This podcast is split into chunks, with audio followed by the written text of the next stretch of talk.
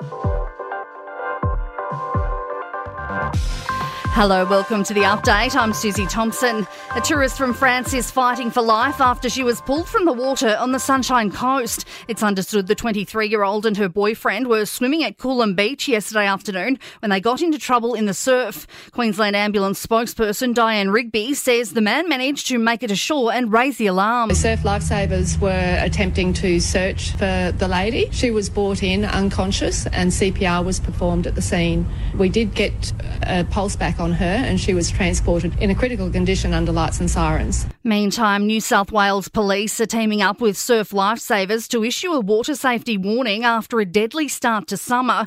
There have been six drownings on the New South Wales coastline since the start of summer, with 1,200 rescues carried out between Christmas Day and the 2nd of January.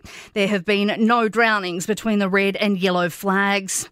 A senior traffic cop is ruling out introducing double demerit points in Victoria despite a terrible start to the year on the roads. Six people have died since New Year's Day in Victoria, including four in one crash near Shepparton yesterday and a fatal head on near Sale this morning.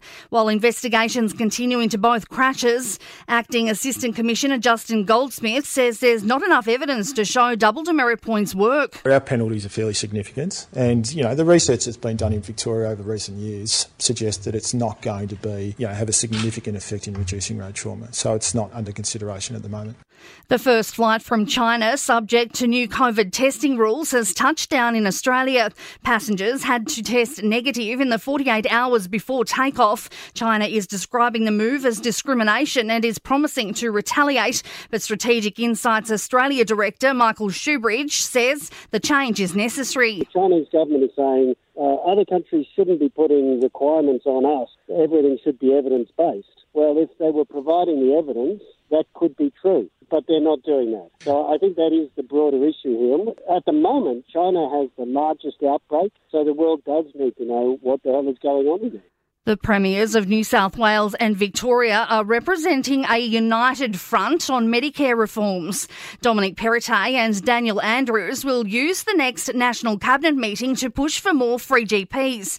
They say it would ease pressure on emergency departments. In sport, Alexei Popyrin has joined Daniil Medvedev in the quarterfinals of the Adelaide Tennis International, while Nick Kyrgios has withdrawn from the second week of the tournament. And the Buffalo Bills say Damar Hamlin is showing showing signs of improvement after a cardiac arrest, but he remains in a critical condition in hospital. In entertainment news, Snoop Dogg has revealed Dionne Warwick helped him become a better person back in the 90s. The six time Grammy winner called him out on his misogynistic lyrics, warning he'd one day have a daughter and he'd have to explain them to her. And Brendan Fraser says he's open to a potential reboot of the hit movie series The Mummy, telling Deadline, although Although he doesn't have any juicy details on the rumoured project, he'd be keen to reprise his role of Rick O'Connell.